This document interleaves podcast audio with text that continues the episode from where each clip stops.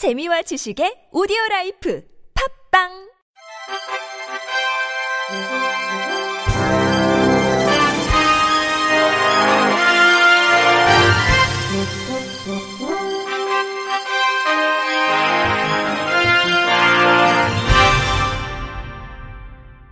청취자 여러분 안녕하십니까? 2월 2일 금요일 KBIC에서 전해드리는 생활 뉴스입니다. 부천 송내역과 KTX 광명역 간 직통 셔틀버스 배차 간격이 기존 1시간에서 30분으로 단축됩니다. 운행 시간도 첫 차는 30분 당기고 막차는 1시간 뒤로 늘려 1시간 30분 연장합니다. 한국철도공사는 이 같은 내용의 직통버스 운행 확대 방안을 이달부터 실시한다고 1일 밝혔습니다. 방안에 따르면 1일 이후 8,808번 버스 운행 시간은 송내역 기준 오전 5시 30분부터 오후 9시까지, 광명역 기준 오전 6시 30분부터 오후 10시까지입니다. 코레일은 배차 간격을 줄이기 위해 추가로 버스 두 대를 도입했습니다. 코레일과 부천시는 이후 추가 협의를 통해 직통버스의 배차 간격을 15분 이내로 단축하고 이용 수요를 고려해 첫 차와 막차 시간도 추가 연장할 계획입니다. 한편 송내역에서 KTX 광명역 직통버스는 운행 한 달간 약 7천 명이 이용했고 연간 약 10만 명 정도가 이용할 것으로 전망됩니다. 평창 동계올림픽의 심야 관람 수요를 위해 임시 열차 7,100석이 추가 투입됩니다. 또 철도 안전을 위해 보안 검색, 대체 수송 확보 등 다양한 대책이 추진됩니다. 국토교통부는 이 같은 내용의 평창 동계올림픽 대비 철도 안전대책과 경강선 KTX 임시열차 운행 계획을 실시한다고 1일 밝혔습니다. 이와 관련 한국철도공사는 9일과 25일 각각 임시열차 4회를 추가 운행합니다. 야간 시간대 정기열차 운행 횟수가 적은 8일, 10일, 24일에도 각각 하루 1회와 2회씩 임시 열차가 운행됩니다.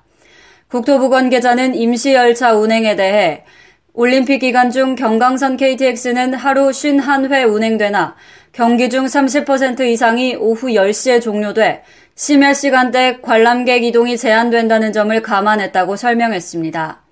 임시 열차 승차권은 고평창 앱이나 코레일톡, 철도공사 홈페이지, 역창구에서 예매 가능합니다. 올림픽에 대비한 철도 안전 대책도 추진됩니다.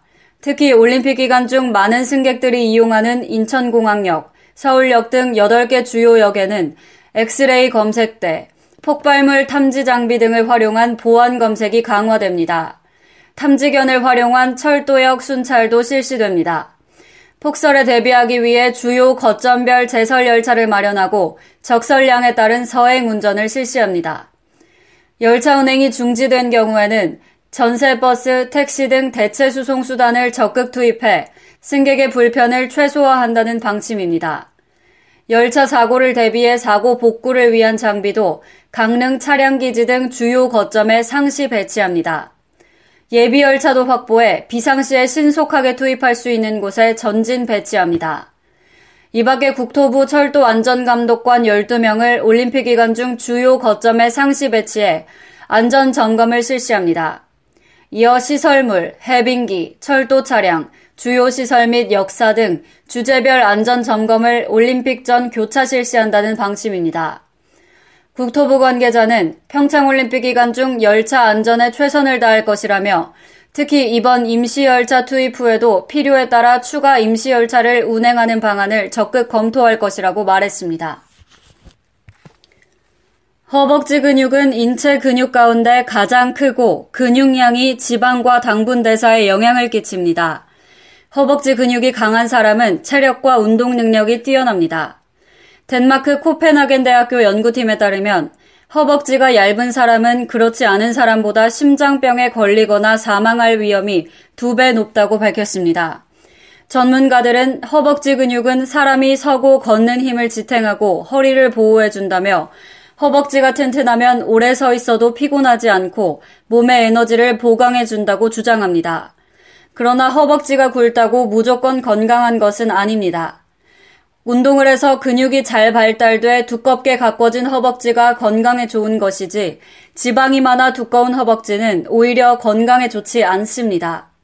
특히 나이가 들수록 근육도 노화하기 때문에 중년에 접어든 사람은 하체 운동에 더 신경을 써야 합니다.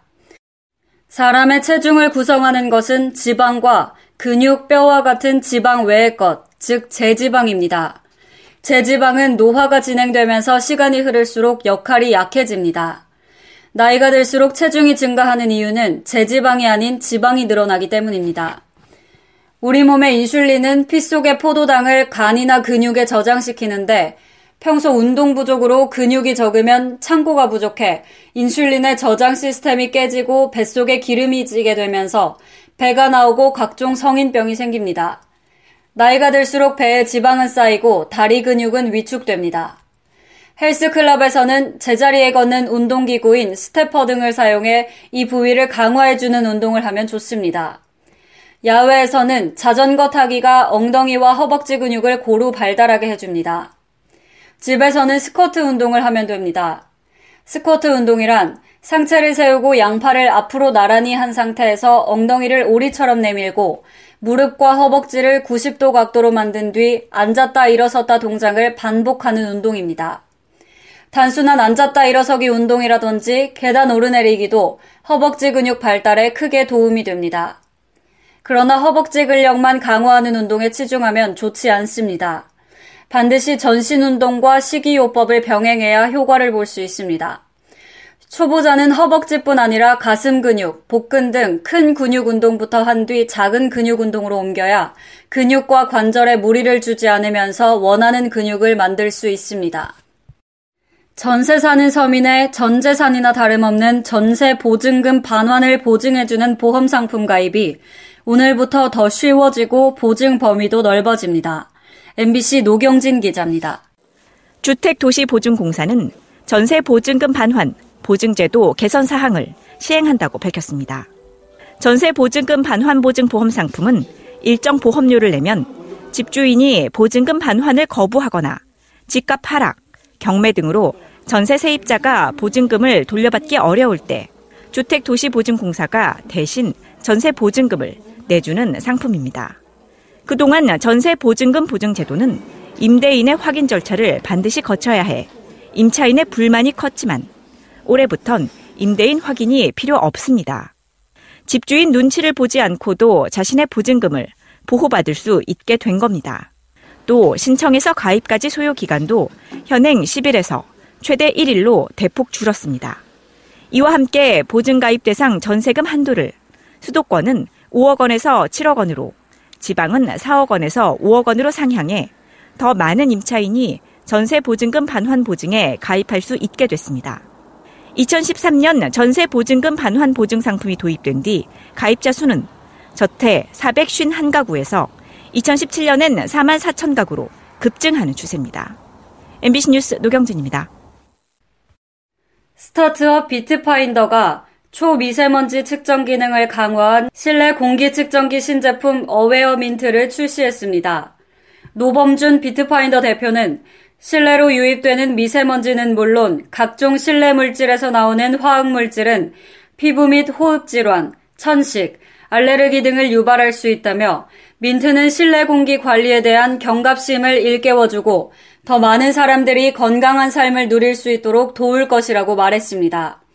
어웨어 민트는 초미세먼지, 화학물질, 온도, 습도 등을 실시간으로 측정해 기기와 모바일 애플리케이션을 통해 실내 공기 환경 정보를 제공합니다.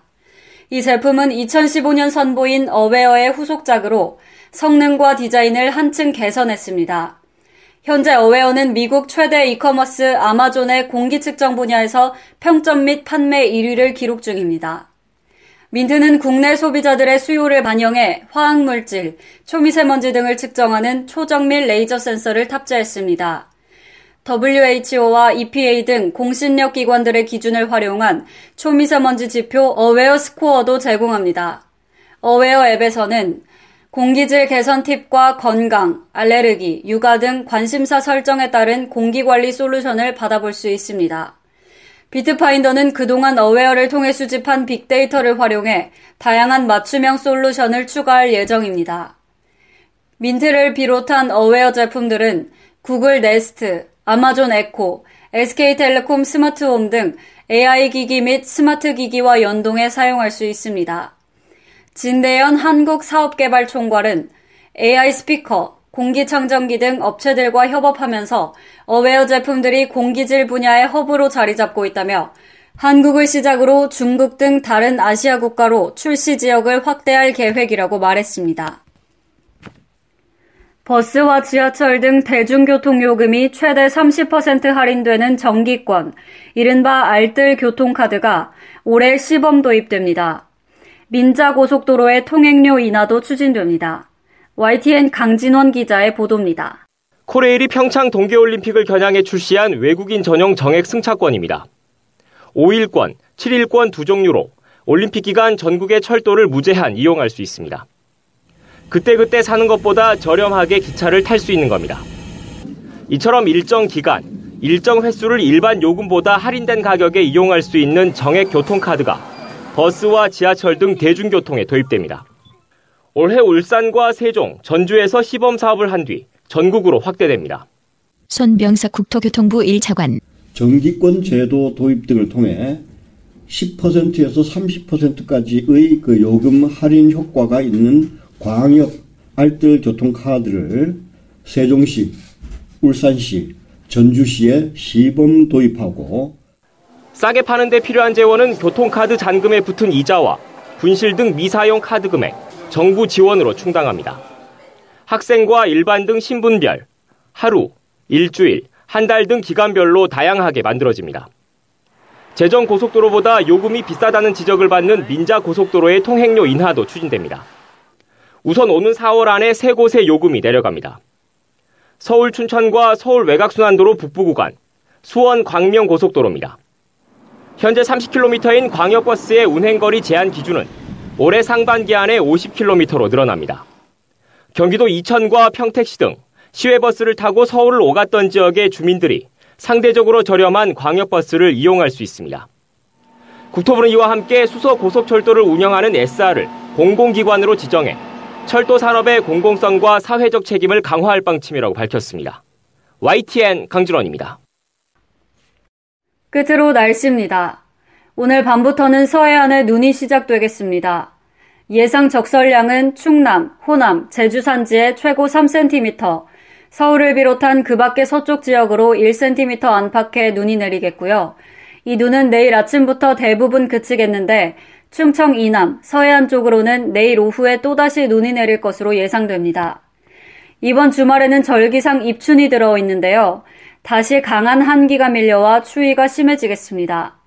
기온이 떨어지는 시점은 내일 낮부터가 될 것으로 보이고 다음 주 중반까지는 서울의 아침 기온이 영하 12도 안팎까지 내려가고 낮에도 영하 5도 안팎에 머물면서 많이 춥겠습니다. 이상으로 2월 2일 금요일 생활 뉴스를 마칩니다. 지금까지 제작의 이창현, 진행의 윤수빈이었습니다. 고맙습니다. KBIC